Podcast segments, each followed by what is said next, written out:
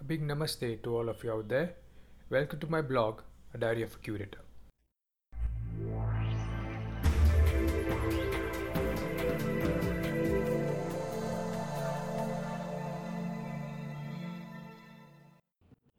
Today we'll talk about the poison called fake art.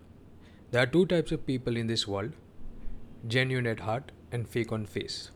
Similarly, there are two types of professionals in this world genuine, that are ethical business practitioners, and fake, that are illegal business practitioners. In this blog, we shall talk about the later.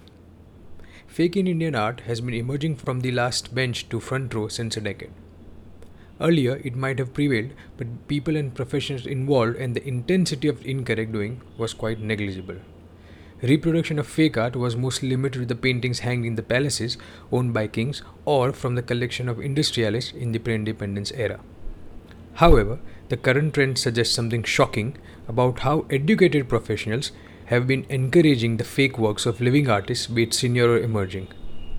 As a curator, this situation raises many questions and hence they need to be addressed one by one. In this series, The Poison Called Fake Art, I shall share my views from what, why, and how the poison called fake art damages the Indian art ecosystem.